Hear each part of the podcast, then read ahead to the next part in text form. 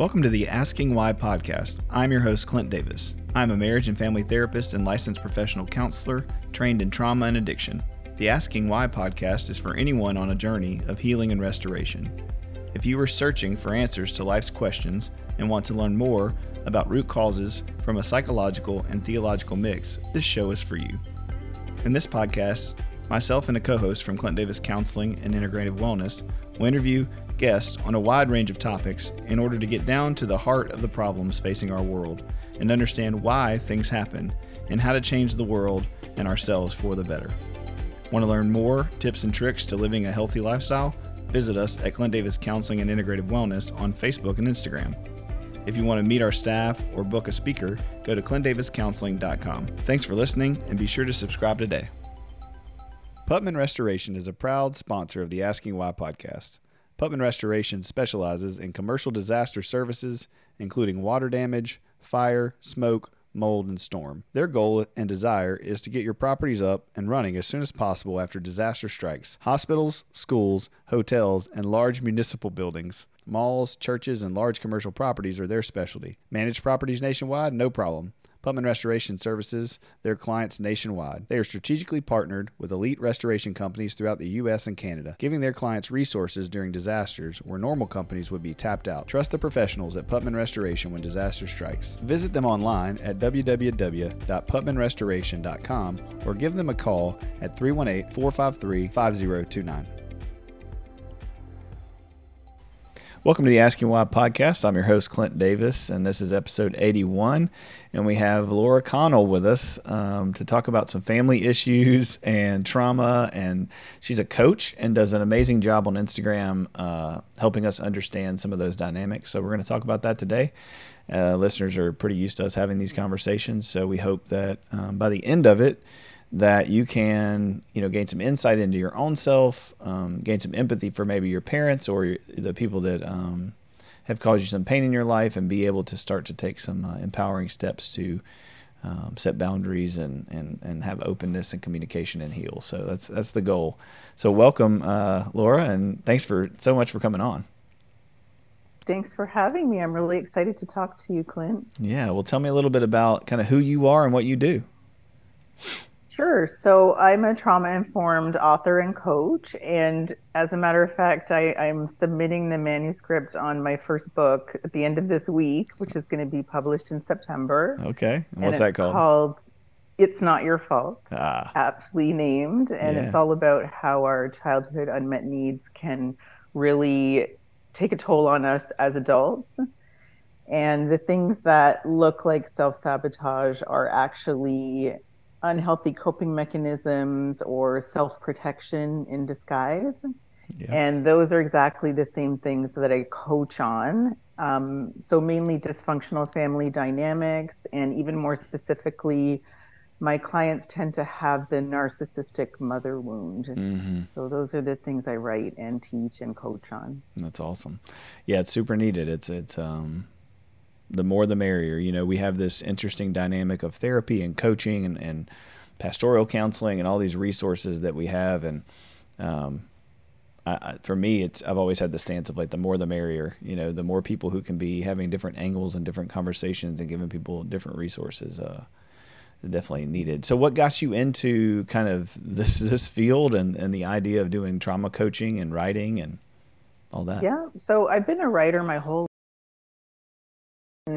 uh, nonfiction on the personal side, um, articles and you know on every type of platform, both print and online. Uh, and I this is my first book, like I said. But what got me into the trauma informed aspect of it is I was raised in a very dysfunctional home and there was a lot of emotional abuse and neglect. There was some mental illness on my mother's side. And so these things had always impacted me, but I wasn't really aware to the extent of it. So as an adult, I had been sabotaging myself quite badly in all areas of my life. I don't think I'd ever had a healthy relationship. I was working far below my capacity or capabilities at work. I just was struggling in every area, and there really wasn't any joy in my life whatsoever. Mm. And I just started to become curious about that. And there was a lot that led up to that. But I think it culminated in my divorce. So when I divorced out of sort of two dysfunctional family systems, his family of origin and mine, I kind of got the breathing space I needed to sort of look at myself and why I was doing what I was doing. And this, by the way, included an alcohol addiction mm. to cope with all the stuff that was going on with me. That was for and you. So, so, you were coping with alcohol. Yeah. Was that I a was. family? Was that in your family history as well? It was. Yeah. My mother definitely struggled with alcohol, and like I said, I did too. And getting out of that marriage uh, very quickly, I recovered from the alcohol addiction, and that's been 12 years now that wow. I haven't had to cope with that. Congratulations! Thankfully, awesome. Thank you very much. It's hard work, and it really is. And I'll say that because I know you have a Christian audience. It was in that recovery program that I did learn how to lean on God. Mm-hmm. And that has been the um, kind of the defining aspect of that recovery journey is finding that faith in God and that ability to lean on Him. Yeah. So, is your um, background Christian, or what? What kind of is your religious? No, I background? grew up in an atheist home. Okay. I grew up in an atheist home. Um, I grew up in a part of you know country and a part of the country that is really not very Christian, has become actually quite hostile to Christianity. Mm-hmm. So there wasn't a lot of opportunity for me to even learn about Christianity. Of course, there's churches and things like that. But I wasn't really exposed to them, you know, and I had not even read a Bible until my late 30s. I'd never opened a Bible really, except maybe at a hotel, I would open the drawer and I'd kind of be like, oh, what's this? And I'd yeah. sort of open it. They got rid of all those cool. now. right? Right? I know. And so, because the recovery program was so focused on your higher power mm-hmm. and God, if you call it that, um, that was just kind of the way for me to enter into that. And I think after that, getting into it, God really was able to reach me quite easily after that, after getting rid of the alcohol and all those other barriers to him, right? Yeah, yeah. I mean, that's that's a beautiful testimony. So you would call yourself a Christ follower now, or what's what's, what's yeah. okay, awesome. That's yeah, cool. Is absolutely. that part of your book, or did you leave that kind of? No, I write for. Well, God is in the book. You yeah, know, yeah. I mentioned God in the book. Um, we'll see what the publisher does with that because it's for the general market, yeah. right? Uh, and my coaching is for the general market, but I have had Christian clients as well, so it's it's open in that way. Yeah, yeah, that's kind of how we've tried to set it. You know, we have um, we have biblical counselors, so we do have very very uh, intentional people are saying, hey, if you're coming here and you don't want secular psychology and you don't want secular coaching, you want somebody to walk you through kind of biblical teachings. We have people for that, but then the rest of us are what we call Christians who counsel. So we, if it's a Christian client, we'll go with their faith. We'll we'll talk through those things. But yeah, we see, you know, anybody and everybody, and we we we try to deal with their spiritual beliefs. And I always say we try to make those things congruent. So I want their beliefs to, you know, and their actions to kind of to match up and just trying to make them congruent and healthy based on what they believe. Um, so it's an interesting journey being in the in the uh, 12 step world and working through sex addiction and working through porn addiction and alcoholism and you know all those mm-hmm. things where you you you know when you're doing the 12 steps it's it's such a I mean obviously it was founded by some pretty Christian principles. Now there's a lot of ways now that you know they don't use it that way and God can be your higher power in all kinds of ways but it is very cool to see um, how God can meet people in those moments um, of darkness and soul searching, and and He shows up, and we think it's all the work that we have to do, and yet He's so gracious and good and kind. He just kind of shows up and rescues us out of the situation, and years later we're writing books and and helping other people. So what a what a beautiful testimony. Thank you for sharing that.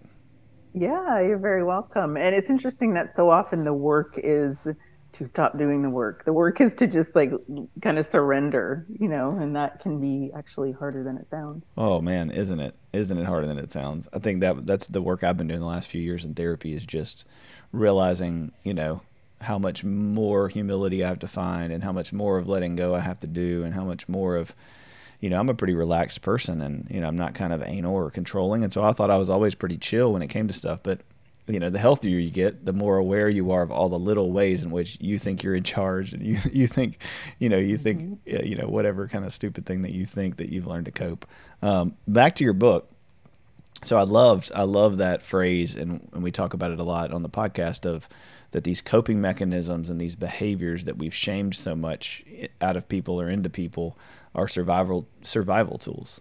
Um, so, can you speak a little bit more about that?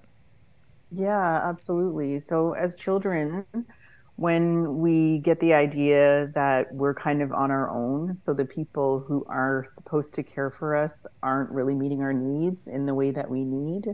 Um, and that can be confusing too, because I think even the term trauma can be kind of, uh, what's the word, fired up or it can make people think, well, I didn't have it that bad. I wasn't traumatized. So sometimes I'll use the term unmet needs mm-hmm. because um, these can just be a feeling that maybe if you were sad, nobody was there to comfort you, or you didn't have anyone help you manage your emotions, or there was some emotional neglect going on. So it doesn't have to be something that seems totally traumatic on the outside, but you just get the idea that you don't have the support you need so to protect yourself, you're really going to minimize your needs and you're going to instead of looking and tuning into yourself, you're going to start tuning into other people to find out what they need. So you're looking to your parents to try and make them happy because you're so dependent on them as a child. You really do need to keep your parents happy because you don't want to be rejected, you don't want to be mm-hmm. abandoned because as a child that can literally kill mean you. death. Yeah. Yeah. Literally kill you yes. Yeah. And even if you don't know that consciously as a child it is a subconscious belief. So to keep yourself alive you're looking to your parents how do i keep them happy? What can i do to make them love me? And so your whole focus becomes exterior. And so you rewire your brain to actually work against you. So you you take on what can be called a survival brain. Mm-hmm. And this is a brain that what it sounds like is in survival mode. So instead of like a normal, healthy child, you're kind of looking at the world as a place to explore, a place to figure out what are my gifts? How do I share them with the world? Like, what's fun? What am I good at? All those kind of great things that life has to offer. Instead, you're just looking out for threats and you're thinking, how do I stay safe in this moment? So you're not really good at thinking long term and setting goals because you can't think that far ahead. You're just trying to keep yourself alive in mm-hmm. this moment. So that's a big example of how our unmet childhood needs really impact us as adults. It just takes all the joy out of life and it makes you sabotage yourself because you're not setting the goals or meeting them in a way that's going to help you thrive as an adult. Absolutely. I think uh, I loved what you was writing, taking some notes while you're talking. I love the, um, the fo- you know, the focus becomes on the exterior instead of the interior. And that's so true with so many clients, you know, it, it, it gets into the behavior modification and how do I how do I change what I'm doing? How do I get in a different group? How do I look different? How do I talk different? How do everything is your locus of control is out here and you know that's how you learn to survive is controlling your environment controlling people um, and your ability to look in inside and actually kind of deal with what we would call it right in with adult clients inner child work. It's like you're mm-hmm. a child so there is you know there is no inner child really. I mean it's just you. Um, but that person never gets tended to because that thing in all you know purposes everyone's communicating to you already i'm not going to meet that need or you shouldn't have a need or your your literal job is to meet my need. And so mm-hmm. you know i was talking with a client literally just this morning and it was we are talking about addiction and and you know all the shame he feels around his behavior and and the the whys from his spouse and and you know the whys from friends and the whys he has for himself. And so we kind of went this morning. I was like okay well you tell me why. You know at some point it's like you know the answer. Stop you know and so he went through his childhood and it was all this stuff. It's all this unmet, unmet need.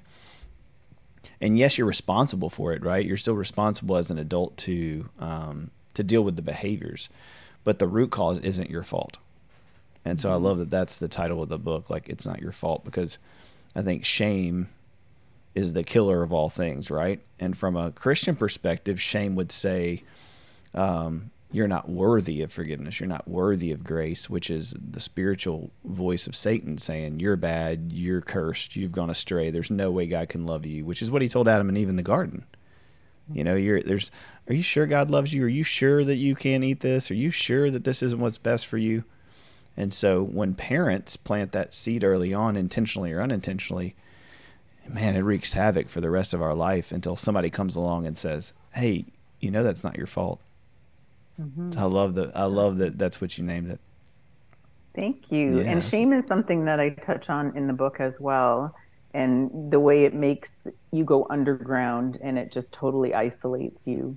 Oh yeah. So instead of dealing with your problem, now you're you're just coping with the shame about the problem, which really makes it hard to get help, right? Mm-hmm. And with the alcohol addiction, I definitely um, moved from being sort of more curious about why I was drinking when I was younger to moving into shame over it and going underground with it. Because now if i say that i feel like i might have a problem somebody might try to take it away from me. Mm-hmm. and i don't believe i can cope without it. Yeah well and you can't because you literally have no no coping skills to replace it yet. Right? Mm-hmm. and that's the tension. It's like okay, so I recognize that I have this behavior, this thing. And listeners, if you're listening, I mean, take one of your behaviors, one of the things that you feel ashamed about doing that maybe everybody knows about or nobody knows about, and just apply it to this kind of train of thought. So you have this behavior that that you're doing, and you feel lots of shame about it. So you isolate, and the answer will be nobody will know about this behavior, and what? It'll go away. When in reality, Everybody feels that way. Everybody has a struggle or an issue. Um, and when we share those things with one another, with safe people, the response is going to be, well, me too. Or, well, let's figure out why this happened or why this is going on. Not, how could you, or I would never do that, or anything. Now, people do say those things, but those are unhealthy, unhealthy toxic people. Mm-hmm. And that's what happens in dysfunctional families a lot. Instead of compassion and empathy, people receive what you just described, which is the shaming or the what's wrong with you. Mm-hmm. That's a big one too, the sense of what's wrong with you. And a lot of families will use you as a scapegoat if you have an addiction or some other issue that you're struggling with, which is often a response to the dysfunction in the family. Right, right, right. right. But they'll use that um, to kind of make you the problem. So then the family doesn't have to face what is the core problem, which could be generational. It could be very deep seated, but if they can point at you and say, You're the problem, if it weren't for you, this family would be 100% fine. Ooh. That's quite convenient for them. yeah, especially since they usually, like you said, created the problem. I mean, what a toxic mess, you know? It's like, so we've parented you this way because we don't know any better and we're blind to our, you know, to what's going on and our our locus of control is external too, right? So it's a generational thing. They only know how to get their needs met by external things, uh, you know, primarily by being a parent. And so it's like mm-hmm. who you are as a child is now my identity. And so whether you do good or bad, it's going to, you know, change how I feel about myself. And now you as a child grow up learning these coping mechanisms and skills to survive. And then your family blames you for having those coping skills and mechanisms that they gave you by the dysfunction of the cycle. I mean, ah, I mean, no wonder we feel like crap. You know, like no wonder mm-hmm. as children when we grow up, we know. But that's the crazy thing is we know internally, and I feel like from a from a theological perspective, God gives us this like this intrinsic value because we're His children and and we we constantly feel this either conscious or unconscious tension of there's more. This is there's more connection. There's more love. There's more affection. There's more attention that i need that i deserve right that i've create been created to receive. And i'm longing for that. Mm-hmm. and yet we end up getting it from all these unhealthy toxic options because the two primary caregivers in our lives aren't giving us the thing god instructed them to do so to speak. Mm-hmm. And that's the thing. I don't know if this is going to touch on what you're saying or if it answered your question, but when I became a Christian and I started getting exposed to Christians and Christianity, the thing that I noticed that I found there that was lacking in my atheist upbringing was vulnerability. Mm. And there was a sense that you could be vulnerable and you could be open about your weakness. And I mean, obviously, I'm not speaking for all the atheists or all the Christians. There's Yeah. a whole spectrum of people on both sides. Yes. But that was my experience. I was kind of amazed at how people would be willing to talk about their weaknesses. I had really been raised in an environment where you hid those Mhm. and you pretended you didn't have any. And I wonder what the relationship is, like why that is. Um, is it just because you know there's something bigger than you, you don't have to rely on yourself? It- Yeah. That was the big thing I noticed. Yeah, definitely. I think well then you were in a healthy biblical environment, right? That's the other thing. Like you said, it's it's across the spectrum. Because I would say I, I've known just as many atheist Christians who that modality of your worth and value is tied into protecting yourself and staying safe is equal, you know, um, which is the opposite of the gospel, right? I mean, the gospel message is just for people listening, maybe you don't know, you know, I don't know about you, but I'm surprised by how many people I meet with that are Christians, that go to church, that claim Christ, that when I ask them to tell me what the gospel message is or what God thinks about them, they answer it much like an atheist. He's probably hmm. disappointed, he's probably angry, he's probably thinks I should do better, you know, whatever. And the reality is the gospel says there's nothing we can do to earn God's love and there's nothing we can do to lose it. And hmm. so boasting in our weaknesses should be a sign of spiritual maturity because we believe that when we confess our sins and we're honest, healing is found there, and we're we're looking at at what God's response to us is going to be, not other Christians.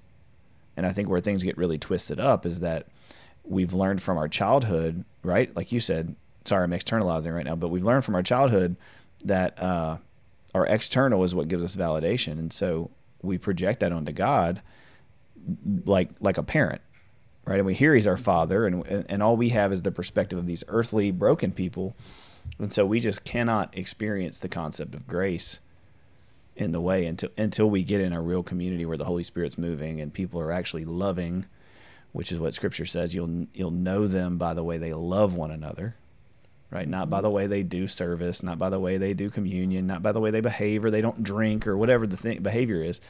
You'll know them by the way they love, and uh, and so I think that's a beautiful connection you just made on on what that is and why that is. Yeah, yeah, it made Vulnerability a huge true. difference for me. Yeah, well, I mean, and then the opposite's true. The reason why people run from church is the lack of vulnerability. You know, people show up and they're like, you know, uh, come at, you know, they're singing "Come as You Are," and everybody's pretending like they have no problems. yeah, I can't. I don't think I could tolerate a church like that. I wouldn't stay long. no, right? But that's the problem is you've got hordes of people who are that's the only thing they know, and they haven't they haven't had that cognitive dissonance yet to to go, oh man, wait a second, this stuff doesn't add up. You know, it's I talk about it all the time. It's like we're we're standing in church on a Sunday morning singing. Um, you know, with arms high and heart abandoned, and everybody's got, you know, standing with their arms by their side drinking Starbucks. It's like, wait a second. We're out of my mouth. I'm singing that my hands are up and I'm uh, lifted high in praise. I'm literally singing that while standing with my arms by my side, you know, with a look on my face like I'd rather be somewhere else. And again, it, it's not hating on people. I've been there. I've been that person who was confused and didn't really get the connection. But you know, that's not that's not what's going to draw people to Jesus. You know, it's going to be the people who, like you said, who you're an addict or you're struggling with depression and you come in and, and they're, they accept you and they're warm and vulnerable and they're like, me too, we're in this together.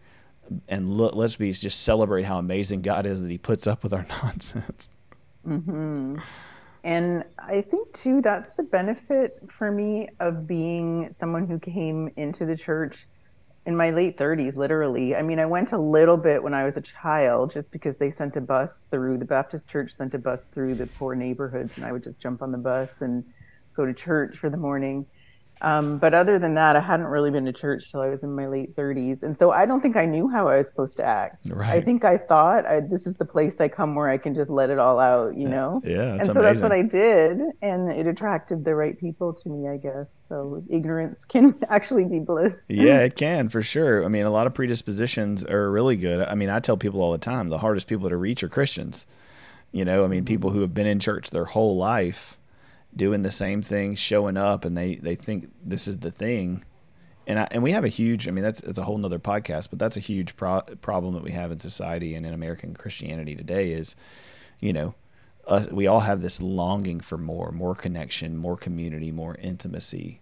but sometimes the routes in which we've been taught is the way we get it. We just keep kind of staying in this insane cycle of showing up, doing the same thing over and over again, and and expecting at some point there's going to be all those things. And so we'll just hope and we'll keep showing up and we'll keep doing the same thing over and over again.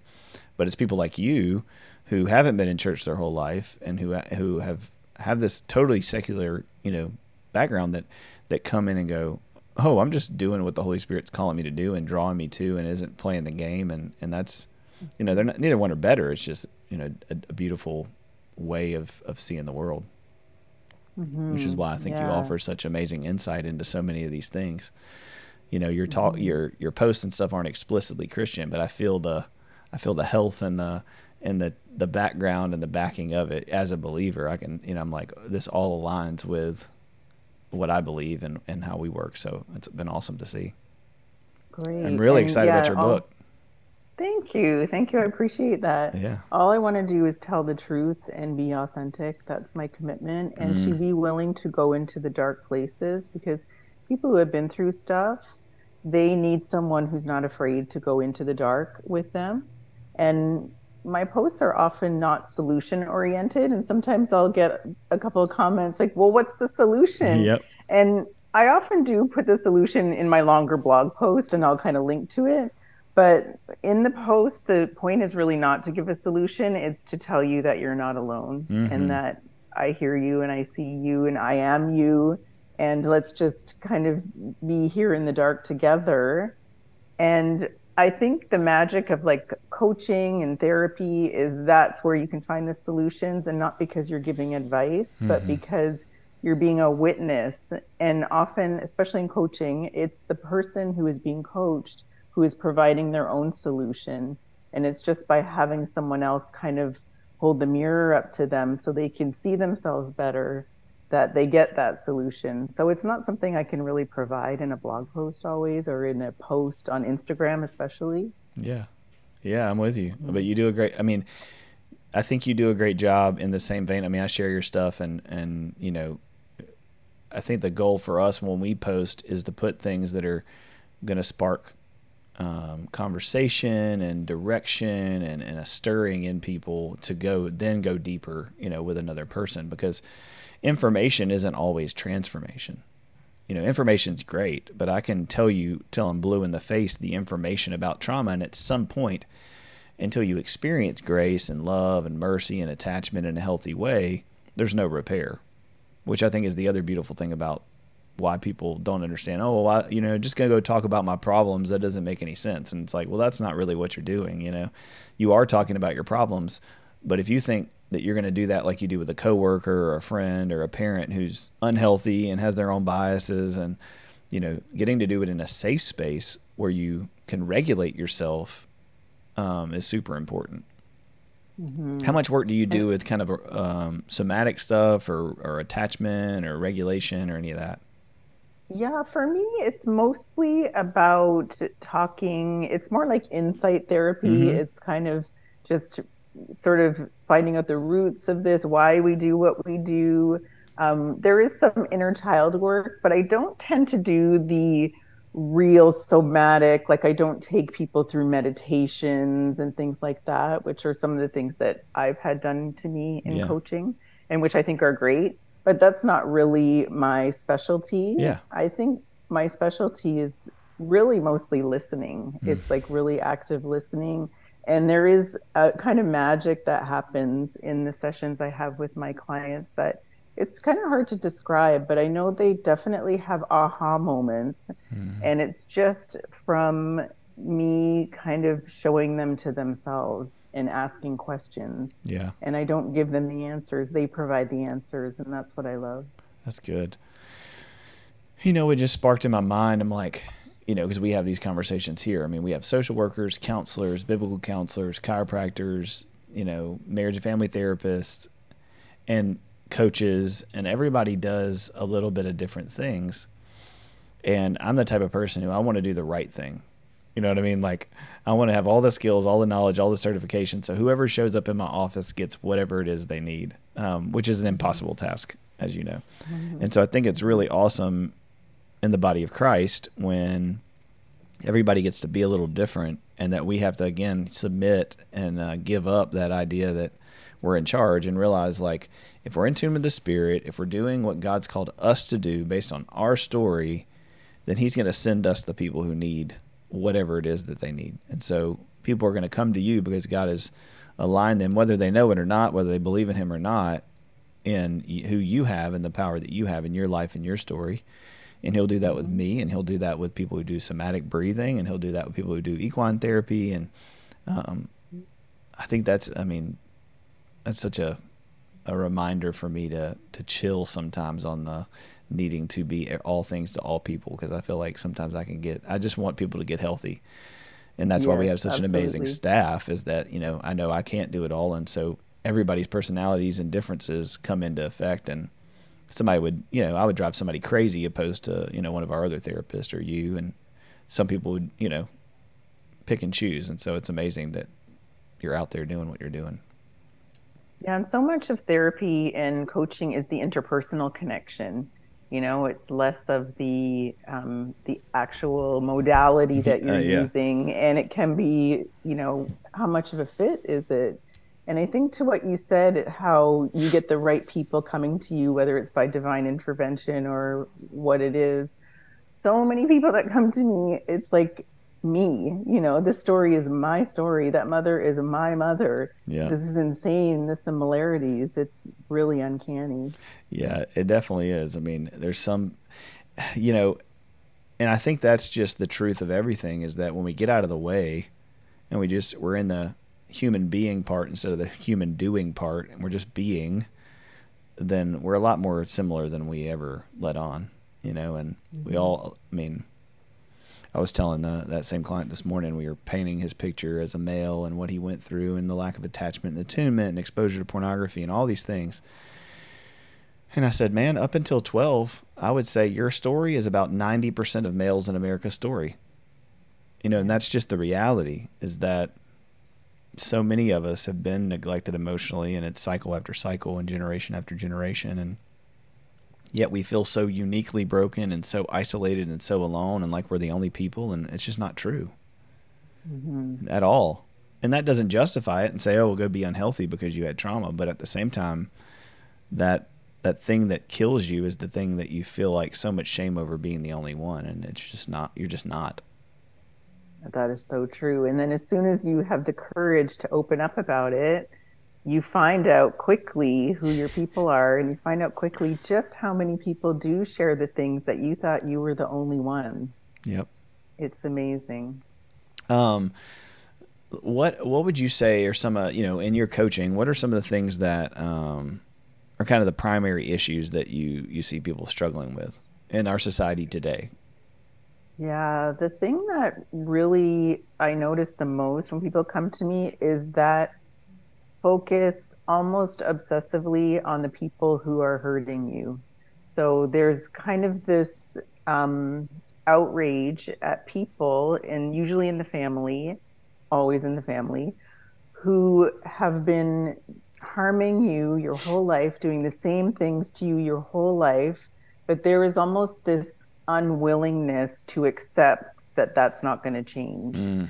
You know or to at least accept i don't want to say it can't change but to accept that you're not going to change it yeah. you know and that's the work the first part of our work is usually turning that focus off of those people and onto yourself because it's really crazy how we can look to these people who we who've been doing the same things and my clients are usually over 40 so they may have been doing the same things for 40 or even 50 years and yet we are still looking to them to understand us to validate us to uh, give us what we need. And it keeps them in this cycle of total frustration of um, never getting their needs met and not learning how to meet their needs themselves. Mm. So that's the huge, huge, um, just common thing that I see. Usually, the first session is the client is just talking about their family members and just this really um, disempowering sense of why are they doing this to me? And I think we need to get away from the question of why are they doing this, and it, we have to accept their limitations. And that doesn't make it right, and we can't condone it. But you have to move on in your life, yeah. and to do that, you do have to release people, and that doesn't mean not talking to them or not forgiving them or anything. It just means stopping the hope that they're going to be different. Yeah, that's really good.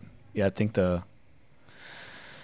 uh, there's a you know to your book like there's a there's a moment where people need to realize and fi- finally be validated that it isn't their fault that these things weren't supposed to happen and that actually here are the things you were supposed to receive but then yeah after that season there has to be a movement from the victim seat into well i'm the one answering the phone when my dad or mom calls you know like how many times has mm-hmm. somebody answered and been like well i shouldn't have answered it and it's like okay we got to do some work around why you answered the phone then your body told you mm-hmm. your mind told you your heart told you not to and yet you picked it up in the middle of this thing that you knew what you were going to get and now you're melting down because you can't believe that they talked to you like that. You can't believe that they acted that way. They should have acted this way. You know, I'm going to tell you in length how bad this is when we have a hundred other experiences that are the exact same way. exactly. And so that's exactly it. Yeah, they, there has to be some personal, you know, autonomy and responsibility on, man, you know, and that, I'm sure that's what you deal with, right, in coaching and, and what I deal with in therapy is going, okay, well, why is that? what was in you, what's in your body, what's in your heart. What do you, you know, that, that keeps making you answer the phone or respond to the text message or email or invite them over for dinner or, you know, to stay the weekend, you know, whatever, whatever mm-hmm. thing you, that you thought that was going to go well and wasn't going to go the same way that it goes every single time. Mm-hmm. What would you, yeah. Cause I mean, you know, I hear people's pushback already in my head. Well, it's like, well, I'm being hopeful. You know, I was hoping that it could be different. And it's like, well, yeah, you can hope that people can change, but you weren't really hoping they were going to change. You were hoping that you could do something to make them change. Is that right? I would say that's true too. And I would say hope is great, but we have to kind of be careful where we place it. You know, we have to be also in reality. Yeah. we have to think that sometimes, like you said, if something has happened the same way a hundred times, the hope that it's going to be different is a little bit pie in the sky. Yeah. You know, it really isn't realistic. And I think it really still is that little child who had to hope, mm. who had to believe that if I can only do enough, if I can only sacrifice enough, I can make them love me. Yeah. I can make them see that I'm worthwhile. And we still do that as adults. So until the inner child is healed, we are going to keep on doing that. Yeah, that's a great connection point there. I mean, that's that's beautifully said. I think uh, healing that inner child, you know, is such an important process. And and we can't. The reason I asked about the somatic part is one of the things that I've noticed in the last year is just how much breathing and regulating and you know being in in people people being in their body um, is just the opposite of how we live our life, especially in America. And so a lot of times we were doing a meeting this morning, three or four of us meeting and staffing some cases, and one of the therapists was saying, "Yeah, I had this guy, and he's just super nervous, and he moves around the whole session, and he's jumping all over the place and anxious, and." He's like, and, and this guy's a newer therapist. He's been with us for about six months, and he said, "I felt so cheesy, but I just felt like we needed to do some breathing, and I felt like the therapist was like, let's do breathing, you know." And and mm-hmm. uh, he said, but you know, we did it for like ten minutes, and the guy totally shifted, totally could think differently and then the you know he's been doing it every day for just 10 minutes and and mm-hmm. it's made a huge difference and and it's crazy you know we can have phds and letters all behind our names and sometimes all people need to do is is breathe and sit there yeah the magic of a deep breath. Oh, it's incredible. It really is yeah. Which again i mean to add the theology to it it's like you know the the word in hebrew for breath was ruach. And uh, mm-hmm. and so it's what God breathed into Adam and, and Eve and brought you know to life, and it's what sustains us. And so mm, we take that deep breath and we get it in our belly, and and you know we feel much better, and oxytocin's released, and and we can we can have some clarity, and we're out of fight or flight, and we can we can find the truth. You know, but so many of us, our families have kept us so dysregulated and so in fight or flight or freeze that we in the moment we can never get to truth and about our value, about their value, about who's responsible for what, because we're just surviving. Mm-hmm, exactly. And the fact that if you're in fight or flight, there's nothing else. Like the rest and digest is deactivated when you're in fight or mm-hmm. flight. Mm, such so a good point. if you spend, yeah. So if you're in that state, it's like your mind has been hijacked and you can't really think straight. I read a quote by a writer, I can't remember who it was, but she said, We need to relax so we can see things. And it was so simple, but I thought, yeah, that's true. You can't really see anything if you're not relaxed. Mm-hmm. You're um, you're turned toward yourself, but not in a healthy way. It's in a way of just, I need to stay alive, I need to stay safe. And um, it's not a productive thing at all. Yeah, you were saying earlier, like when you get to a place where you're you're calm, then you can you can think about your addiction or your coping or your depression from a intellectual standpoint and, and ask why and hold it and look at it versus just looking at it and going, why am I doing this and being ashamed because you it exists. If that makes sense. Mm-hmm, it really does. Yeah, I had to get out of the environment that I was in in order to heal from that because there was just no way for me to find any space around it um, because I was using it to cope with all the stuff that I was dealing with in the double dysfunction that I was in, you know. Mm-hmm. You mentioned blind spots a lot in your posts. Can you talk about kind of what do you think some of the things that the average person really has blind spots on in our culture? Yeah, to me, blind spots are the things we do to ourselves and we don't know why. And so, uncovering the blind spots for me is really just finding out the root of the problem, which, like I said, and which we're talking about, is so often in our childhood. So, the blind spots are just the things we do, we don't know why, and we just keep doing them, and we can't get out of the cycle because we don't know any other way and one of them might be procrastination. Mm-hmm. So often people don't realize that they could procrastinate because they're afraid of visibility. So, for instance, if you finish a project and it's going to get attention, mm-hmm. if you get attention, you expose yourself to potential criticism. And all these things could be happening subconsciously to stop you from reaching that goal. But what it manifests as is like shiny object syndrome. So you're getting near the end of the goal, Squirrel. and all of a sudden, oh, wait, yeah. no, I need to do this instead. Forget about that. I need to do this.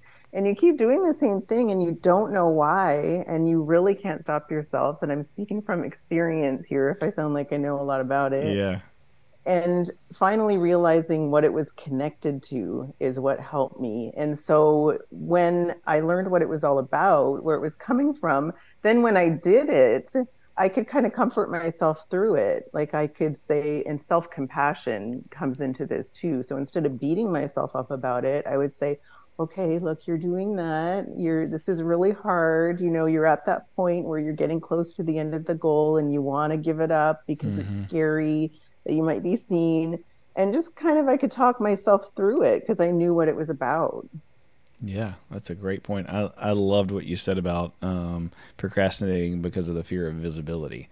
That's such a good way of saying that. Um, because that is a lot of, and I'm with you. I got my hand up. Like it's, um, you know, better now, but still, my go-to is there's too many things going on, and then I'll just create other things going on. You're right, and just go down that and yeah, it's it's uh it's a struggle, you know, for dreamers, for big picture people to kind of get things finished because people are going to look at it and and uh, and judge it and criticize it and have an opinion about it. And you know, that was one. Even doing the podcast was I put it off and put it off because I just kept telling myself nobody wants to listen to this. Like nobody wants to hear me talk about things, or I don't want anybody to think you know, I'm trying to be a know it all or, you know, whatever nonsense was going in my brain. It's like nobody thinks that. You know, it's like none of my friends, none of my peers, everybody's like, Hey, why don't you do a podcast? I'm like, uh, no, nah, I don't think so. Um, you know, and then it's turned out to be awesome. So, and I love it, but there's still that constant tension of, um, you know, people are going to listen to this and what are they going to judge? And that's easier. you know, when I have people like you on who, who we get to talk about things we love, and I forget that I'm even doing the podcast. Oh, that's awesome. Yeah. And you can see how much it was needed by the amount of views or the amount of downloads that you get. Yeah, for sure. And people, oh gosh, you know, people's responses and text messages and instant messages and, you know, come up, they'll come up to me at dinner and say, Hey, you know, I've listened to this episode and I got into therapy because of this or, you know, whatever. And so you know, it's amazing to see what God will do with just having a conversation that people aren't used to having. And I think for for most people, it's a little insight into if you're not in therapy or you can't afford it right now or it's a season, then you it's free therapy. It's very therapeutic and it's a good conversation and it it lets people know they're not insane and that you know what they're doing and dealing with is normal and we all are dealing with it. Clinicians, pastors, you know, leaders, people that they think, oh no, not them. Yep, us too. Yeah, absolutely. And I really believe that if there's that desire in your heart, that, that it's there for a reason. And it's probably not just you who's going to benefit from following that through, you know? Oh, yeah. Yeah. God's too good to let it just kind of putter out, you know? Mm-hmm. Um, if you could kind of say three things um, that you would like to tell the world to know, you know, if, if the world's listening to this and, and, because I know for me, part of doing the podcast is like I just want people to know this stuff. Um, what what would your kind of top three things be if you could throw some out there? Yeah. Well, the first one that comes to mind is "It's not your fault," yeah. because that is my mantra. That's the name of the book, and that is what I want people to know. And I think the second one would be "Tell the truth." Tell the truth um, and the rewards will be there and mostly in um, your own personal integrity. Mm. There might be some so called punishments, but those are usually very small in comparison to what you gain when you tell the truth. Yep. And the last one I think would be to accept people's limitations. And we already talked about this during the podcast. I think to stop expecting people who have been doing the same things your whole life to be any different and accept that limitation, whatever that looks like for you? Mm-hmm. I would say my three right now are, um, which you put in my ear, like learn to listen more. You know, just as a person, just when someone's talking, listen. You know, don't wait to say something or respond, or you hear something you disagree with or you don't like, or that you know is wrong. That you have you're automatically going to, to you know, lecture about it or teach about it or whatever. Um, I, I would say two get up and stretch every day. You know, do something physical with your body. I feel like that's another thing in our culture that is something that we have control over. We can do. You don't have to go do P90X or CrossFit, you know, but you can get up, you can move, you can stretch and do something, get that movement going. And that's a whole trauma world too, and a whole conversation we can have about movement and, and how that goes. And and then three, um, yeah, practice vulnerability. I think you know two of those came from you so it's it's uh, you know find somebody who's safe who you feel like you can trust and practice consistently being vulnerable and sharing what's going on in your heart and your mind and not waiting for people to have to beg you or pull it out of you or you know or be perfectly safe for you to ever try mm-hmm. so absolutely i love those well, look, I don't want to take any more of your time. I know we're up at the hour mark. Um, thank you so much for your time. This was a beautiful conversation and so much fun. Um, uh, any closing thoughts or questions or anything you're asking why about that you want to kind of leave us with? Yeah, no, I've really loved this, having this conversation with you too, and I'm grateful that you asked me on. Um, and what am I asking why about? I feel like I ask why about everything. So I honestly don't think I can answer that. But one thing that came to my mind when you said asking why is that all the important things in my life are covered in ambivalence. so I think it's okay to not know the answer and that two things can be true at once. Um, so ambivalence is is really the thing that I'm accepting that you don't have to have the answer, and that's okay. That's good because we're not going to have the answer. You know, we can have a mm-hmm. general truth, um, but yeah, nailing it all the way down, especially when it comes to faith. That's what faith is, right? Is is hope in that that is unseen, not what is seen. Anybody can have hope in mm-hmm. what we have right in our hands, but it's those of us who hope in the unseen. Um, I'm reading a book right now called, oh man, Bright Hope for Tomorrow. It's from the mm-hmm. song, and it's about you know just living your life in view of Christ's return. And uh, one of the things he talks about is um, hoping fully instead of being hopefully and how you know a lot of us are like well hopefully jesus is going to come back hopefully i'll get this job hopefully you know this cancer will go away hope you know but as christians we want to hope fully in christ's return hope fully that he can save us and redeem us and, and that's just a different perspective. So i'm going to hope fully that you uh, your practice is amazing and that it continues to get clients and and you continue to just be lifted up and um, people are helped and healed by the amazing work that you do. And i hope that that um, in some way continues to bring healing and validation to all the reasons and purposes for your hardship in life and and things that you've grown out of. And it's just an honor to meet you and uh, i appreciate your time. Thank you. Thank you clint. I appreciate that. Absolutely. To our listeners thanks for listening and uh, we can you know you can do hard things. You can do difficult things um, so go out there and do them and rely on god. And um, healing is is available and it's now and and you're all you got to do is take a step forward. So thank you guys and god bless y'all and have a good week